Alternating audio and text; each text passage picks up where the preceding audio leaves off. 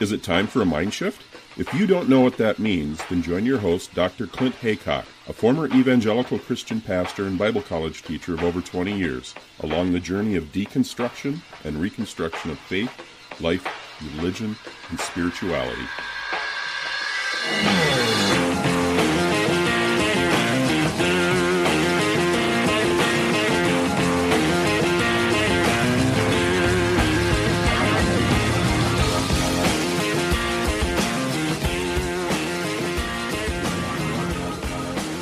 Happy to be speaking today with Paul James Caiden of the Mind's Eye podcast.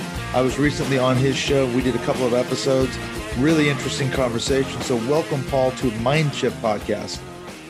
Hey, it's good to be here and have another uh, meeting of the minds, if you will. A meeting of the mind, mind's eye to mind shift.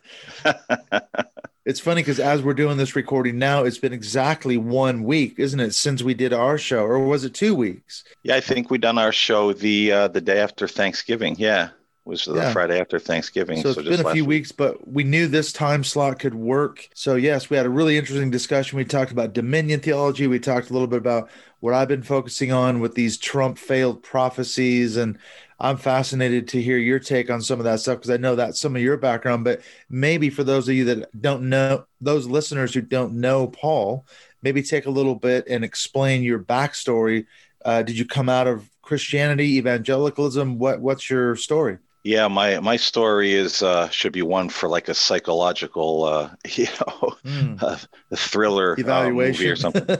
yeah, you know, some kind of novel or a movie because it, it was right out of something you would see in like some kind of movie where people get messed up in a cult. Uh, my parents were never really religious, but somewhere around when I was in the third or fourth grade, uh, they decided they wanted to go to church. And we went to this little uh, Methodist church out in the country, and it was like textbook, you know, at a, a Hollywood movie. You know, the the preacher with the slick back black hair, you know, Oh, and yeah. the booming and the booming voice, you know, God, you know. I was yeah why do they talk like that know? I, I, he he kind of had a naturally deep voice, but he really, uh, you know, put more emphasis on it when he would preach. And I remember sitting in the front uh, pew with my parents one Sunday, and this guy is up here saying, you know, he starts out his sermon, and I remember this like it was yesterday.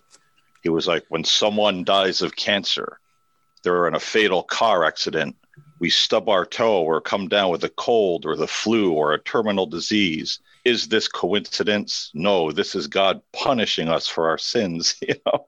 wow And uh, he went on this whole sermon how, you know, God, even though we repent, he will punish our sins eventually because he can't tolerate, you know, wrongdoing or sin. So it might come through, you know, some these heinous, you know, uh, happenings in our lives. hmm So I get grew- his back someday huh yeah, so I I grew up, you know, with this fear. You know, you never know what God's going to do. You know, is he going to kill someone, you know, that I love, one of my family members, one of my grandparents? Is he going to kill me? And uh, you talk about uh, religious uh, post-traumatic stress uh, syndrome. I, mean, I, I think I had that since since I was like in, in the fourth grade. And I remember in my 20s and even into my 30s, sometimes this, would- this would just come upon me when life was going well and say, well, don't get too happy with it because you don't know when you're going to screw up and God's going to just Mhm. take something away or take you out of the game. yeah lower the boom it's like the sword Yeah. of damocles isn't it it's just always hanging over your head so traumatic It, it definitely is. And I remember being a little kid. I mean, what what a hell of a thing for a kid in like, you know, Absolutely. third, fourth, fifth grade, you know, getting the stomach virus or the flu or a cold and laying in your bed burning up with fever going, God, what did I do? you know, Mhm. it's just a pretty pathetic uh, you know, picture. That's religious trauma syndrome, though. That's what it is, isn't it? I, I mean, I had the same kinds of things as a kid growing up in fundamentalist churches, hearing those same kind of stories. And I've talked about seeing the movie A Thief in the Night when I was 10 or 11 and being absolutely terrified that I was going to get left behind in the rapture, you know, and face the tribulation. So, you know, you, when you're a kid, you can't process this kind of stuff emotionally like an adult can. And so you just take it to heart, don't you? You believe every word the preacher, your parents, everyone says it's true, and it's absolutely true. And it's it's so funny that you mention a thief in the night because that Methodist church actually showed that movie. I don't know how, where the heck they got like a projector and showed it on this, you know, this screen in front of the church. Mm-hmm. And we went one night and we watched it. And uh, you know, at the end, everybody, you know, come up, you know, row by row, and you know, kneel, you know, in front of the church. And this guy comes up to me, you know, and I don't even know what he said. He was just like mumbling, and he goes, "And did you do this tonight?" And I'm just a little kid, so I just go, yes you know? mm-hmm. and you know he says some prayer and, and i was i didn't have the whole rapture fear but i had it for a while you know maybe for about a year after that because you know what did that guy say to me mm-hmm. what is it i was supposed to do that night that i get something wrong that if the rapture does happen well you know i flubbed up because i wasn't paying attention when the guy was asking me a question you know mm-hmm. but uh yeah interesting it's very traumatic, yeah, because as kids, I can remember the same thing, racking my brain, begging God, praying the sinner's prayer thousands and thousands of times, almost every night. And every mm. time that they in in a like a youth group service, we used to go to Christian summer camp every summer, and it was always you know rededicate your life to Christ. And man, I was always up there raising my hand. I can remember the preacher saying every every head bowed and every uh, eye every eye closed and every head bowed. You know raise your hand. Only me and god will see you. And i i always look around i'd raise my hand though. I was i was one of those ones that raised my hand every time just to make sure. You can't be too careful yeah, we, we if we had a dollar for every time we uh, yeah. rededicated our lives to Christ, so you know we'd be rich right now. That's right. We'd be as rich as Donald Trump. Well, maybe not that rich. So yeah, so you grew up in this very uh, religious, almost what fundamentalist? Would you say background? Yeah, it was Methodist for a while, but then it kind of uh, faded into or phased into fundamentalism uh, mm-hmm. because my father, you know, he started watching some of the televangelists who are more, you know, fundamentalist, evangelical, 700 Club, you know, things of that nature. So that seemed to be the the next phase, and that that, that was really no better. And then t- toward the end, this was probably in the early 90s you know where i started you know my father you know again you know he was like oh you know you gotta you gotta watch this guy i saw on tv he's really good and it was kenneth copeland and I, I thought it was better at the time because you know here's this guy sitting at a little kitchen table with a you know a, a cup of tea just talking about prayer and faith yeah. and god is love. And bible like, open. Yeah yeah. I was like wow this is great you know? Yeah but when it got down to the point of uh not so very long later he's all prosperity gospel and running back and forth on the platform yelling you know i have a daddy and he's rich you know? Mm-hmm. I was like this you know and, and by right. that time I, I started really exploring alternative forms of spirituality probably in about 1994. Uh, I had a little bit of guilt over it, but I was coming more into my own. And so by 1999, that's when I came out of fundamentalism. I came out of it all because it was getting ridiculous with the televangelists, the churches trying to find that church home. They were always judgmental and hypocritical you know, people were very, you know, mean when you would walk into mm-hmm. a church and you were a visitor. Oh yeah. And but yeah, uh, it's supposed to be a welcoming place. I mean, that's why people choose a church in the first place, isn't it? One of the top, probably one or two reasons why, if you're out church shopping, you end up in a church because it's so friendly. Yeah, they're so loving and they welcome you in, and you know. So if they're if they're mean to you, that doesn't come down the road till down the road later, you know. Yeah, and uh, you get sucked into it. You know, you you talk about uh, coincidence or you know the universe uh, coordinating uh, you know certain events. By the time I was getting tired of everything, and I used to go to these three Christian bookstores. One was Baptist, one was Word of Faith, and one was uh, evangelical. And if I would go to one, they would the guy would say, "You don't go to those other two bookstores, do you? Because they're they're her, they're heretics. You know, they believe in such." Then you'd go to the other one, and there would be the lady. You don't go to the other people's bookstores, do you? Because they're heretics. They that guy's a Baptist, and you know. And then I had right at that moment Jehovah's Witnesses and Mormons show up at my door, you know, with with their pitch. Oh yeah and then a good friend of mine became Catholic. So he's like, "Oh, this is the true faith." You, you know, nothing. And it just reached a point in my life where I said, "You know what? enough. If that's what Christianity is and none of you people can agree, I'm out. And mm-hmm. uh, as we talked about in my show, it, it was, uh, you know, this was late 1999 into the year 2000. And from 2000 to 2001, I call it the year of hell because it was, you know, and I didn't even realize this would happen. You know, the anxiety, the guilt, waking up in cold sweats, you know, mm-hmm. questioning that I do the right thing. I was like dreaming about this and waking up in like full blown like anxiety attacks where my legs were so rubbery I couldn't stand up out of the bed, you know. So it was crazy, you know. It, it just released all the monsters from the id in my mind, you mm-hmm. know. And uh you know, I, I, I got through it and uh, so much the better. You know, I, I, I knew something wasn't right even when I was eyeball deep in evangelicalism mm-hmm. and fundamentalism. I was never the head shaking drone. I had my own thoughts on things and my own discernment. And when I'd hear some of these preachers and pastors, I remember even as a little kid in like fifth, sixth, seventh grade, sitting there going, I don't think this is right. And later it turned into, uh, you know, if there's a God, this is definitely not how he is. You know, this mm-hmm. this is a man-made idea. This is not good. It just reached a point where you know I, I had to break away from it. And now that I look back and see the uh, the implosion that evangelicalism, the Word of Faith, the fundamentalist, you know, all of it uh, has had over the years, it's unbelievable. It's like they're the, their own Sodom and Gomorrah. I walked out and now it's raining like they're collapsing under their own hellfire and brimstone. Yeah, you got out just in time. Yeah, God knows the madness that would have uh, rippled into my life. Holy jeez. Mm-hmm. Well, you know, going back to what you said about anxiety and, and experiencing all that trauma and stress, that it kind of hits you like a tidal wave that's un, unexpected, isn't it? Because as you say, you're just thinking I'm I'm walking away from my former religion, and then all this stuff starts happening in terms of mental health. There's something that if we're not used to that, which well, most of us aren't. I mean, we have our relatively normal lives. We just do our daily business. We go to work and we have our family and we do our thing. But um, last year when we lost my son-in-law i've talked about this i talked about this last year when this happened but it's just gone past the one year anniversary. And it, mm-hmm. it, he really hit me just the other day when it was the one year anniversary how traumatic that event was when we went through it a year ago. And it it on the day that it was the one year anniversary of his death i was really like eh, full of anxiety at work having a re- i had a really hard time keeping it together. And i'm teaching all these students and you know i had no capacity for anything any i was so stressed out.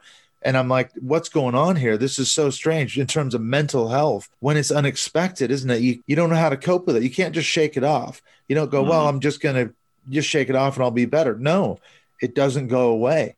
And you've got to get help. I mean, you need sometimes people need counseling and therapy to work through these traumas and anxieties and issues coming out of religion, don't they? They they definitely do. And there for a while in, in my year of hell, I, I certainly thought there were times I was like, I, I don't know if I can work through this one by myself. You know, mm-hmm. uh, I've I've had my you know times of anxiety and stress as a teenager. You know, with with my life story, but nothing like this. I mean, this was uh, every ounce of strength plus to to try to like stem, you know, get through that tidal wave of anxiety and uh, there were times I, I, I, didn't think I didn't think I would be able to do it by myself or even ever get through it. Mm. It was it was literally like a hell on earth, and that's uh, yeah, it's it's it's bad business. It is. So how did you get through it then? In the end, how did you get through this traumatic year of hell? For me, it was just time and knowing, you know, that I did the right thing you know, looking back and, you know, going over the things that I was taught in these religions, all the division, you know, the people in the Christian bookstores, they couldn't even support one another. You know, everybody, we're the truth. No, we're the truth. No, everybody else is a heretic. We're the truth. And I've always been, you know, a, a spiritual person at heart, even, you know, I don't know if you you know want me to get into my life story you know as far as that goes but i can remember being a kid uh, literally three four five years old and just having these thoughts about life the world you know things that you would say were uh, mystical that a kid that age shouldn't be thinking about you know? My mm-hmm. parents certainly certainly weren't uh, religious. And that was kind of like my little pilot light through life even when as i got into religion that always said this isn't right.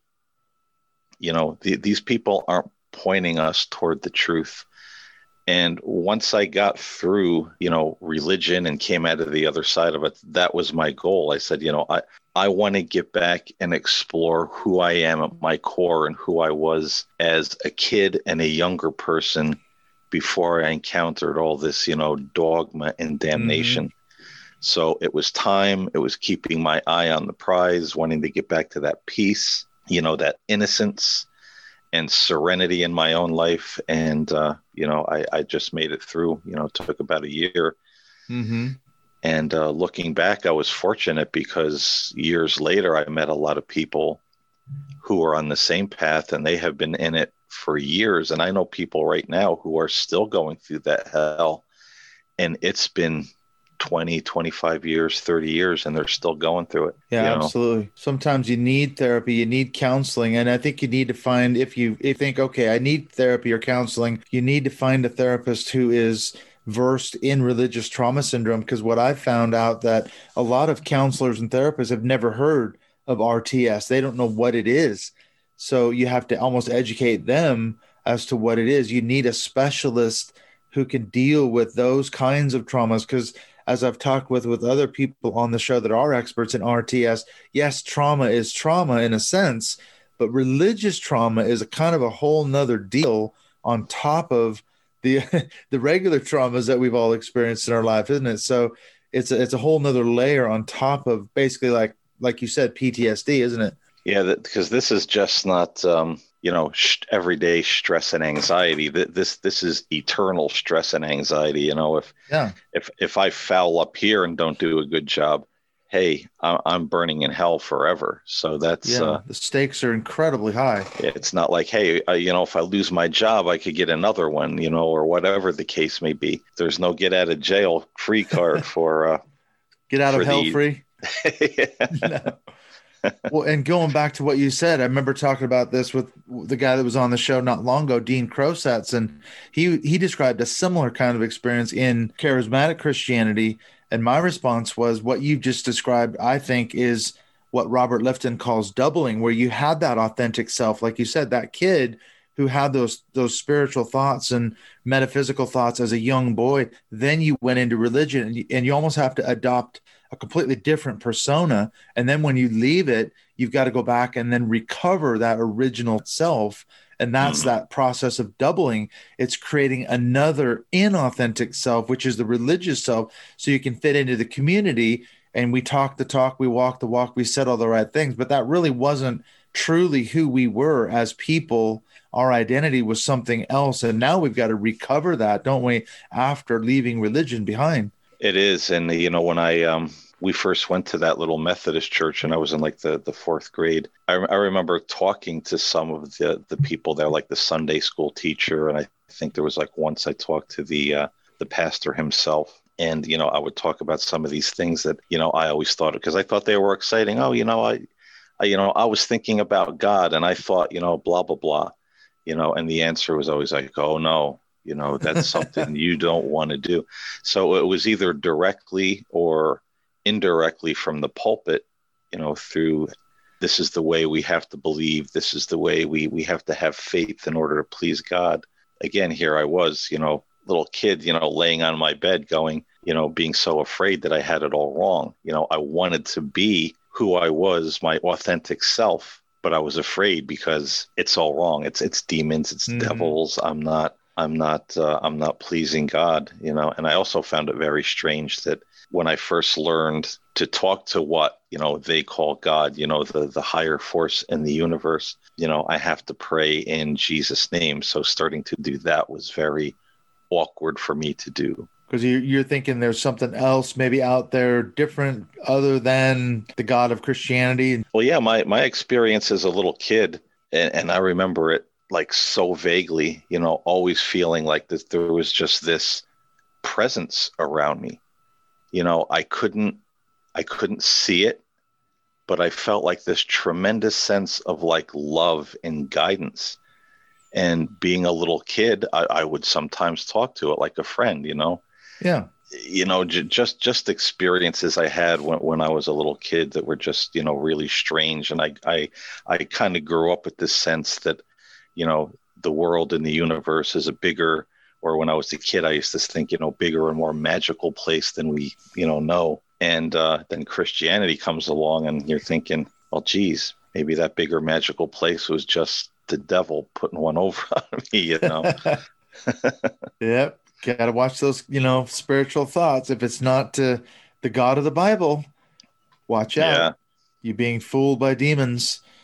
You know, it's amazing. Yeah, the the the psychological tactics that are used and they're again not unique to Christianity, are they? The cults use the same kind of thing, mind control and emotional control to get us to think a certain way, behave a certain way, believe and look a certain way as well. Externals are very important too in, in many churches, aren't they? You have to look a certain way as well.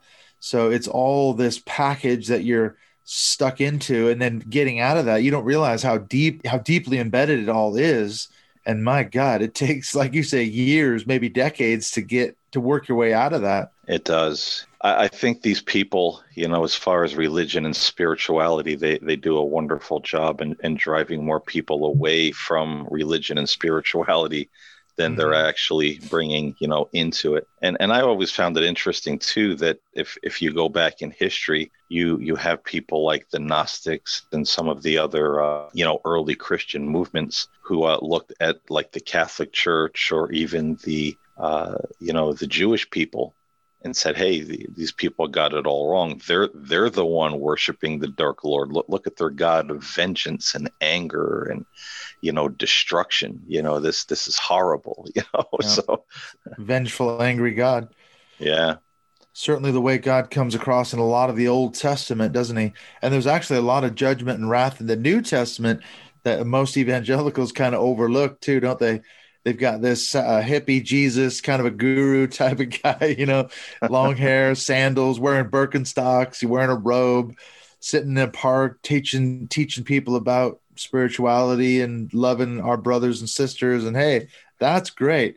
Forget about the God who's ordering genocide and you know horrific laws about stoning teenage kids who are out of control, you know, so, or gay people or whatever, someone who loses their virginity before their marriage. I mean, that's all in the Old Testament law. God commanded all that according to the Bible. So that's a big problem. Yeah, I had I had a really big problem even when I was uh, knee deep in Christianity or eyeball deep with the Old Testament when I would read that and I would just say, you know, this this doesn't make sense. How do we go from this to, you know, leaping over to Jesus? Mm-hmm. And the evangelicals say, well, Jesus was the presence in the uh, the pillar of uh, cloud that led the Israelites out of mm. Egypt.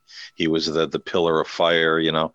So I was yeah. like, well, you know, Jesus was this uh, you know, real bastard back in the, yeah. know, the Old Testament. He's then all coming sudden, pretty, yeah, pretty bad too, doesn't he? Then all of a sudden he's like, "Poof! Hey guys, uh, it's all love and peace." That's right. Rainbows and unicorns from the from Matthew one one all the way through. Well, until you get to Revelation and some of the other places, Jude's a bit rough. You know, there's some apocalyptic literature in the New Testament that's really problematic as well and no one knows what to do with Revelation except for guys like Hal Lindsey and you know late great Planet Earth, Thief in the Night, Left Behind. They made millions off of that series for sure. Yeah, and a lot of people don't know either that the the Book of Revelation it made it into the Bible by the skin of its teeth. Even even mm-hmm. the the the councils, uh, the church councils, you know, back in the day of the Catholic Church, there there were major arguments over the Book of Revelation and then they finally put it in and then when luther broke away he took it out and then he put it back in again yeah so you know people say oh it was written by you know the apostle john but if you dig into it you know the book is said to be written by you know saint john the divine but scholars and theologians historians they don't know who that is so we just assume you know we yeah. put this tag on it that's the, it's the you know John the, the apostle john or but, john yeah apostle yeah john. we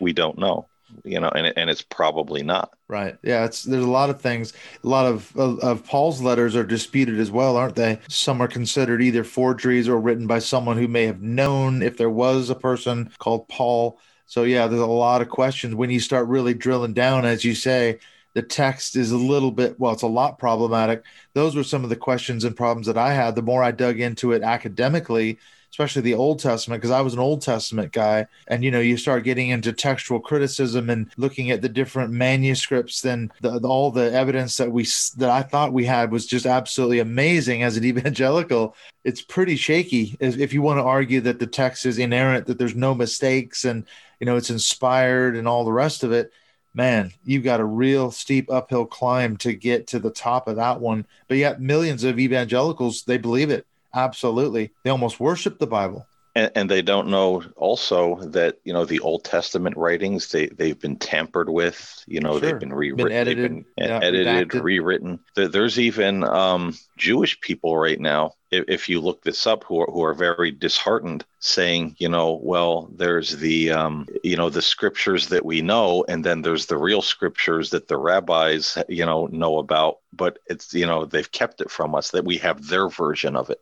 All right, I haven't heard and that, that, one. And that's kind of what we have, uh, you know, with the New Testament as well. You know, if if you read our translations of the Bible compared to you know the oldest manuscripts, uh, there's all kinds of things that are added on and edited out. Uh, the way they translated it, because it was too fantastic, you know, for these words of Christ. Mm-hmm. Uh, to be saying something. I think it's like in Mark 11 when he's talking about faith. If I remember correctly, uh, the literal translation in the Greek is that he says have have the faith of God or the or the the same kind of faith as God that when you pray that when you speak you will have the things you know that you ask for. Mm-hmm. So there's a lot of really kind of mystical metaphysical claims that really give the spiritual power to the individual, but they watered it down to say, well, no, you know, it's uh, you're reading it wrong. It's it's it's it's different. That that that's that's not really what it's saying, and you have to be dependent on us to interpret this correctly. You know, it's the ultimate gaslighting, though, isn't it? You're telling people, no, like you said, that's not what you're seeing. What seems to be the plain and pretty obvious reading of a text. Nope. You you got to rely on me because I'm an expert in Greek and Hebrew and everything else and Aramaic, and I know the truth. I know the the score yeah, but we've created a whole class of theologians and pastors who, I mean, the church is dependent on these people, aren't they? This was my argument when I was studying preaching. I said, look, I mean, I'm I'm researching this topic. The fact is that most people in most churches are kept in a state of spiritual and emotional infancy because the pastor does all the work for them. You know, he usually he interprets the text, uh, explains it to them in the sermon, and even applies it for them at the end. He tells them what to do, and all they have to do is go out and do whatever it is he's saying to do. They don't have to think, they don't have to do any actual heavy lifting because the pastor's done everything for and he's the expert. He's been to Bible college and seminary. So of course he knows the text better than I do. He knows theology. He studied it. He's got a master's degree or a doctorate in all this stuff. So who am I to question his word? He's the expert. Mm-hmm. And that's what they happens. Are.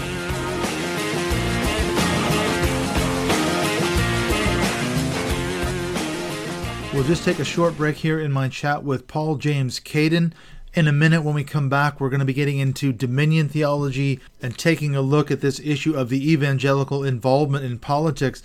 What's strange about this conversation is we recorded this a few weeks ago. It wasn't that long after the election, and now there's been so many new developments that have happened. Of course, just recently we've had the Capitol riots with Trump's insurrection, I guess you could call it, with all these far right groups, QAnon, Christians, nutcases trying to storm the Capitol. And at this moment, as I'm doing this recording, they're about to vote on whether or not to impeach Donald Trump before he leaves office. So some of the stuff that we talked about is a little bit dated. In fact, we talk about Parler, which I guess now has been taken down and they're struggling to find a place to go. So it's interesting how quickly the news can change. So some of this is just a tiny bit dated, but it's because the news media cycle moves so quickly. Anyway, we just wanted to mention what's coming up in the next few episodes. We've got Janine Puckett dropping in a couple of weeks. This is fascinating too because she has an unbelievable story coming out of a lot of the charismatic church people that I've been talking about in those episodes on the failed Trump prophecies. She was actually part of Dutch Sheets Church in Colorado, I believe it was. and she has just an amazing story. So look for that episode with Janine Puckett coming out. And then I've got so many people that I've already scheduled calls with this week and next week. In fact, as I'm doing this recording now, I've just literally finished talking with Thomas Hanna. He is an ex pastor. We had a fantastic conversation comparing notes. Now he's a therapist who deals with religious trauma syndrome. So we talked about that too. So there's some great resources in that episode. So look for the one with Thomas Hanna coming out. I'm also going to be talking with Ann Jiska and Josiah Meyer of the Seeking Health podcast. I was just on their show a little bit ago, and now they're going to be on the Mindshift podcast. So I'm talking to them this week. I'm also talking to Dr. Terry Daniel. We're going to be talking about mental health, religion, grief, death, and dying. And I've also got a scheduled call with Dr. Janja Lalich. She was on the show a few years ago. I'm going to be talking with her about the NXIVM cult and all the stuff that went down around the Keith Raniere trial. So she was a pivotal part in that as well. So she's an absolutely fascinating guest. I'm looking forward to talking to Janja Lalich. And then as well, take a look at the YouTube channel that I've got for the Mindshift podcast. The episode that I just did the other day with Peter Montgomery is going to drop on there. We took a look at the Trump riots the Jericho March that was held right before the riots, and we had a look at Pastor Greg Locke and some of the incendiary statements that he made. So we broke that down and had a really good, thorough discussion about what's going on in terms of the Christian right and the world of Trumpism right now, currently. And then I've also got the first episode on my new series called Profiles of the Christian Right coming out with Mark Potok. We did a chat on Doug Wilson, who is a Reconstructionist pastor out of Moscow, Idaho, and I'm going to be talking to him as well again at the end of January here. Also got a call scheduled with Katherine Stewart, the author of The Power Worshippers and The Good News Club, and so that's going to be part of that series on the profiles of the Christian right. So just some absolutely unbelievable content coming down the pipeline. I just wanted to say too a huge thank you to Mike Phillips He's the latest Patreon supporter of Mindshift Podcast, a $10 a month supporter. So I'm going to be sending him a nice Mindshift Podcast t shirt. I've also been busy trying to gather up my nice little gifts from North Wales to send out. It's kind of hard to get a hold of them now because everything's on lockdown, but I am working on that, sending the rest of those out to the people who support the show at a $5 a month level. So thank you to all the people in January who supported the show on Patreon. Much appreciated. All right, let's get back into the second half of the chat with Paul James Caiden. As I say, we're going to get into this issue of dominion theology, evangelicalism, and the involvement in politics as we take a look at this issue in more detail.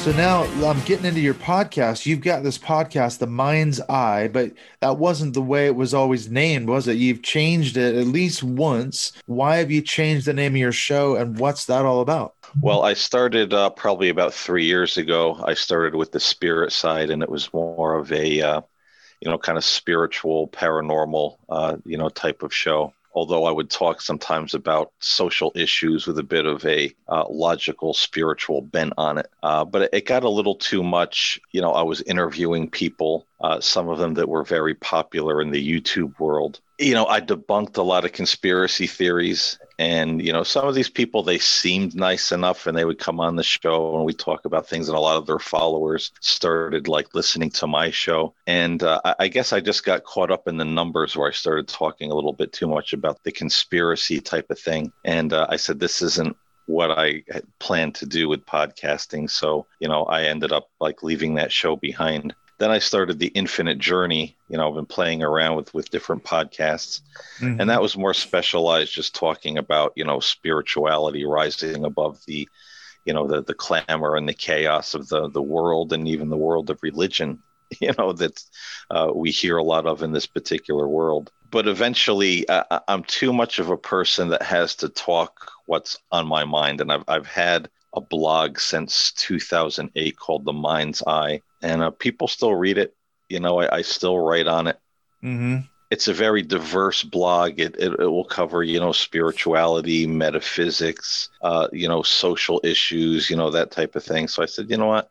Why not just make the, the blog or the, the, the podcast married to the blog? Because that's, you know, that's really more who I am. And, mm-hmm. and, and I mm-hmm. think when you, when you, you know, for me anyway, doing podcasts and, and putting things on, on YouTube, uh, it, it, was kind of a learning curve because you have people that they get very confused or don't want to listen if you talk about more than one subject. So it gets very limiting. Right. And and I found myself trying to do that with a, a couple of podcasts, like tailor it to the audience. And I just said, you know what, that that's not me. If and if mm-hmm. you're not a thinking person, if you if if you can't focus on more than one subject or topic at a time per show, then this isn't the show for you because you know I'm not I'm I'm not in the mental crib, you know, or I'm just kind of yeah. Well, essentially, yeah. You, have to let your audience find you. Then is that what you're saying? Rather than tailoring it, because obviously it's like it's like music, isn't it? You can put a boy band together and have have somebody write hit songs for this band to perform, and you're going to find a huge following. You're creating it for a specific demographic, aren't you? But the the artist who's playing in pubs and clubs and bars and paying their dues, they build a following because the people who like their music stay with them and the rest of them don't. it takes it's a lot harder to do it that way, man.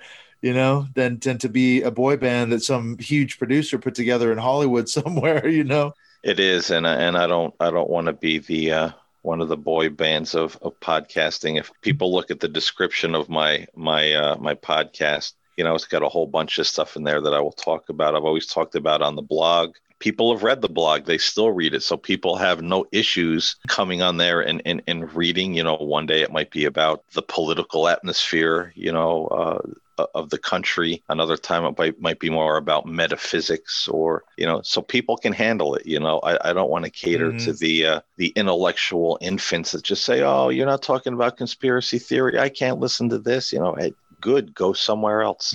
yeah. There's a show out there for you. I've got some yeah. Christian podcasts they could listen to that, that talk about conspiracy, but they they're full blown. They believe in it. You know, they're promoting it. But now you've just changed the name of it yet again, or did you create yet another third podcast called The Mind's Eye, or is that was your that was your second iteration? Yeah, that was a, it. Went from the spirit side to the uh, to the infinite journey to the mind's eye, and that's uh, that's where it's going to stay because that's that's the field I'm most comfortable in being more broad in topic and and and not uh, not holding back an opinion. You yeah, know? you don't want to limit yourself, do you? No, and, and I and I found that you know when I first started, why I fell into that trap is that my podcast was more popular on YouTube than it was on the po- the podcasting platforms. Now it's just the opposite. Mm. Uh, but I found, yeah, I was falling into that YouTube trap. You know, tailoring it to the audience to certain people because some of the guests that I had on the show and their followers came and listened to me, and uh, I was like, "Hey, this is pretty good," and you know, I'm I'm I'm monetized monetized, so you know, let me just kind of ride this wave. Sure, you're making money. Then after a while, I said, "No, it's you know." That's not who I am. So I demonetized my own YouTube channel and I, I changed it all up. And, uh, you know, here I am today. Here you are.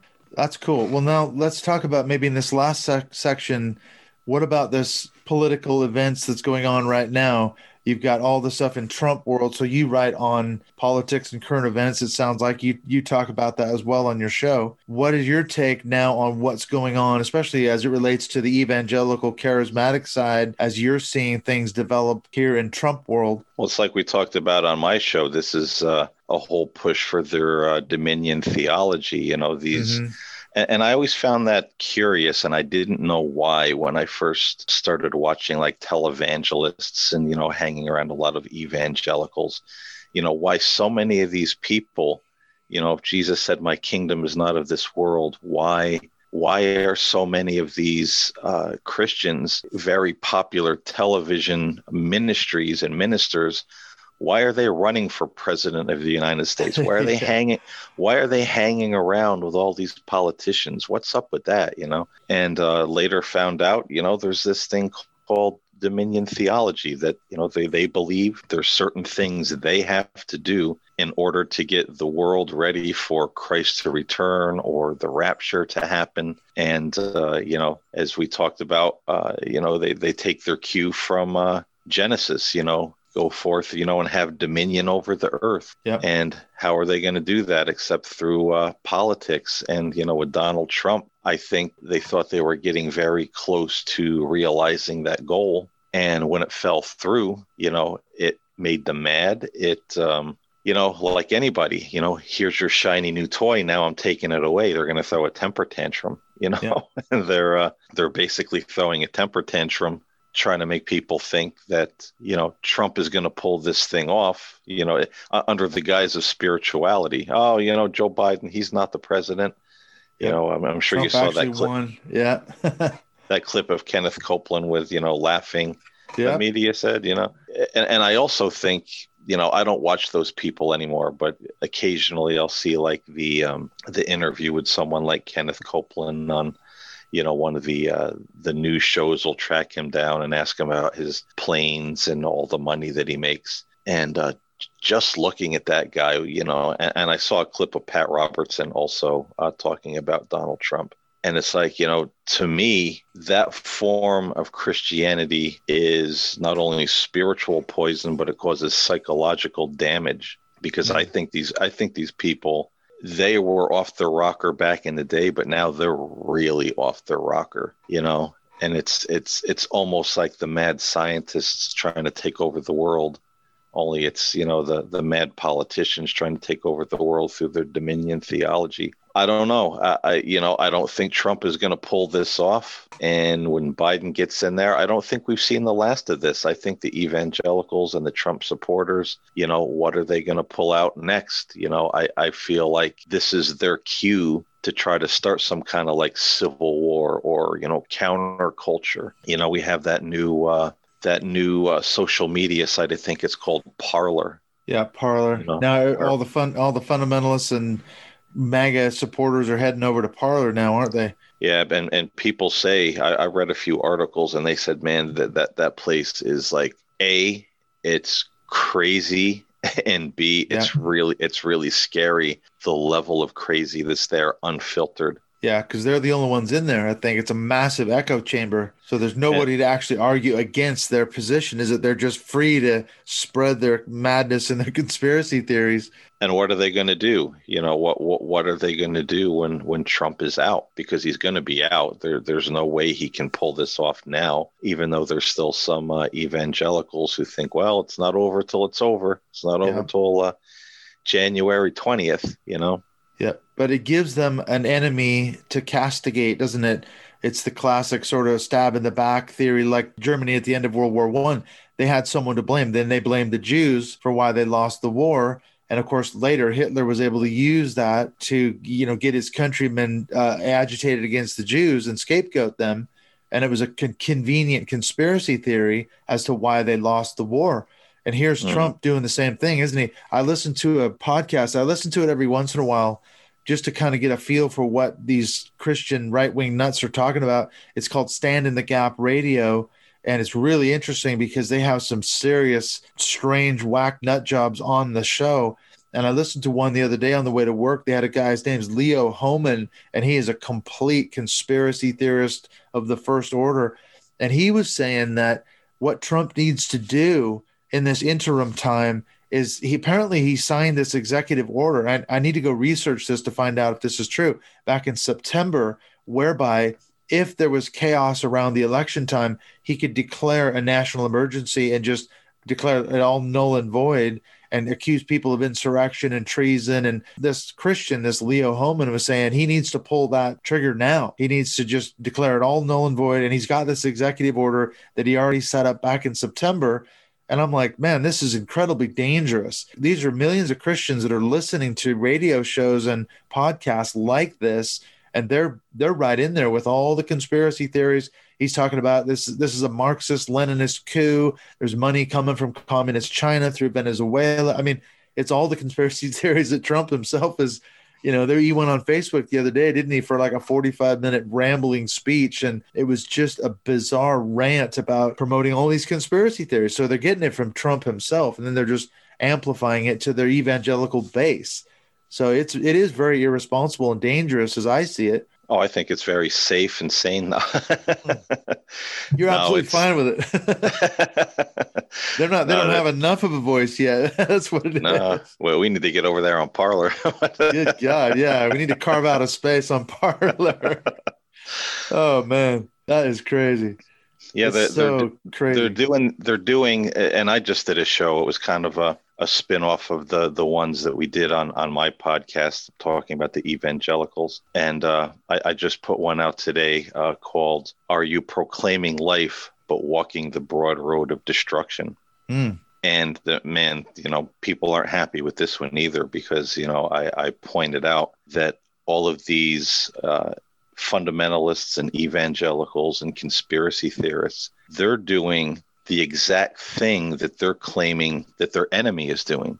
Mm-hmm. The Democrats are trying to steal the election. Well, we have we have no evidence for that, but Trump's trying to steal the election. Yeah, yeah and that's okay. Exactly. We have all of these uh, conspiracy Christians who, for years now, have said the government's no good. Don't trust the government. You know, they're they're all a bunch of Satanists, or you know, the Antichrist is going to come out of you know the government somewhere along the line. One now we now we have them tripping over a politician like he's the Pied Piper.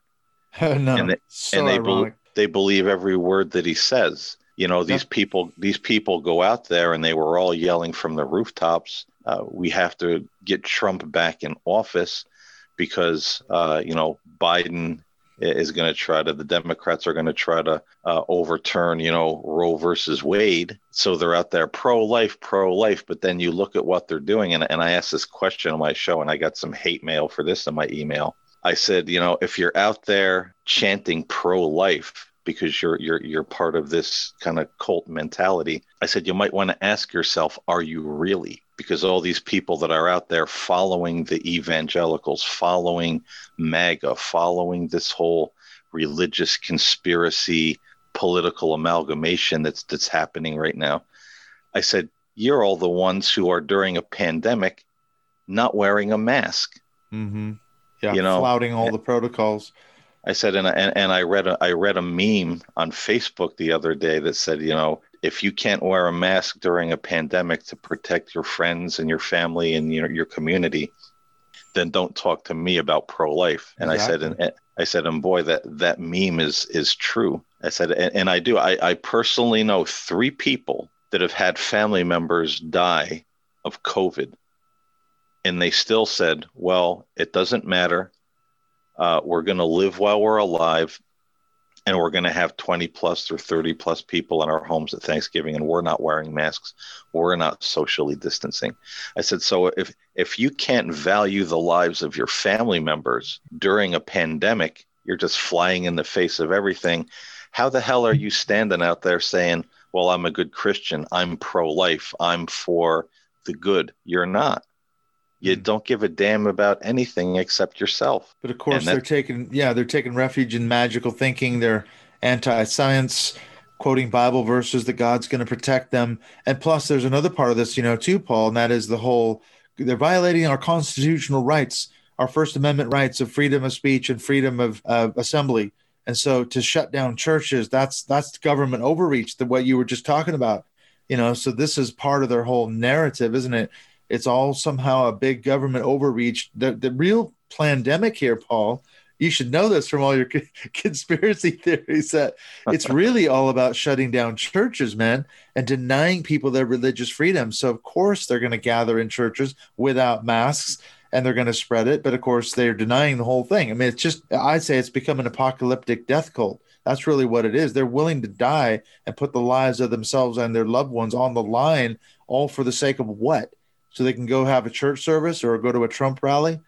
Yeah, they're, they're absolutely doing it. They, like you said, they're doing it right now. And I, I remember uh, just not so very long ago, you know, in, in the late summer and into the fall, you know, when they, they were saying, you know, are, are the schools going to open in September or are they not?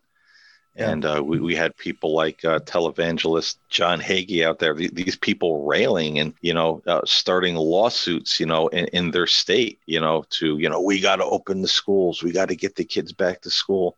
Well, where's your pro life now? You're, you're, yeah, you know, you, you could be sending these kids to their doom, but you don't even exactly. think about that, you know? Yeah. Hagee caught COVID too, didn't he? Yeah, I thought he was going to be a goner, but he wasn't.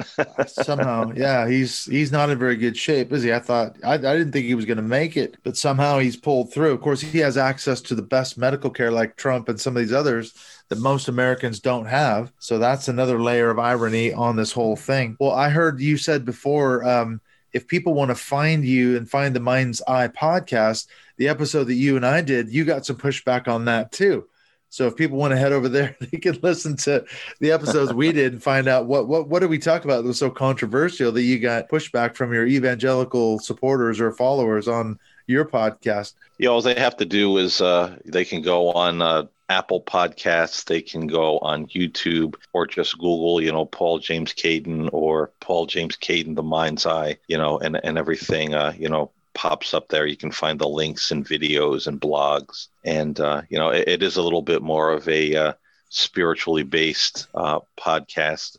Mm-hmm. You know, for those who might not be into that sort of thing, and, and, and that's okay. But I, you know, I talk about other things too, and then we have uh, those shows which were uh, I thought really great.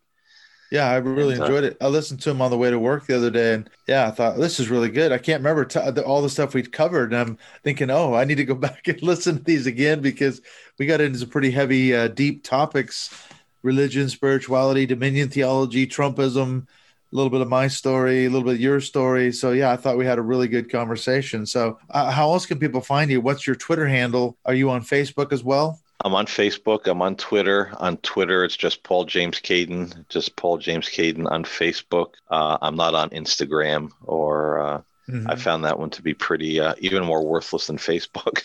so, you know, it's connected to Facebook. Yeah, it's owned by Facebook now, isn't it? They they own it's like these massive corporations. They just buy up everything. Microsoft owns everything too that Facebook or Twitter doesn't own. Yeah, and, and by the time I got rid of uh, all the people on Facebook that were evangelicals, pro Trump, and all the conspiracy nonsense, I only see probably about the same two or three people. Right. every time every time I go on that you can hear crickets singing on my Facebook. They just and keep I don't, trolling you. And I don't care. yeah. That's a good way to end it. I don't care either. So listen, Paul, let's we'll do this again. Maybe we can have you come back in if you want, and we'll do a uh, one of our Mind Shift podcast Zoom calls if you're interested in guesting on one of those. I think people would love to chat with you and get to know you a little bit. So if we can revisit that, maybe we can come back around in the new year and get you back booked in on one of our Zoom calls. Yeah, that's that would be great. Okay, thank you so much, Paul. You take care of yourself, and I will speak to you again. Awesome being here, man. Thanks for having me.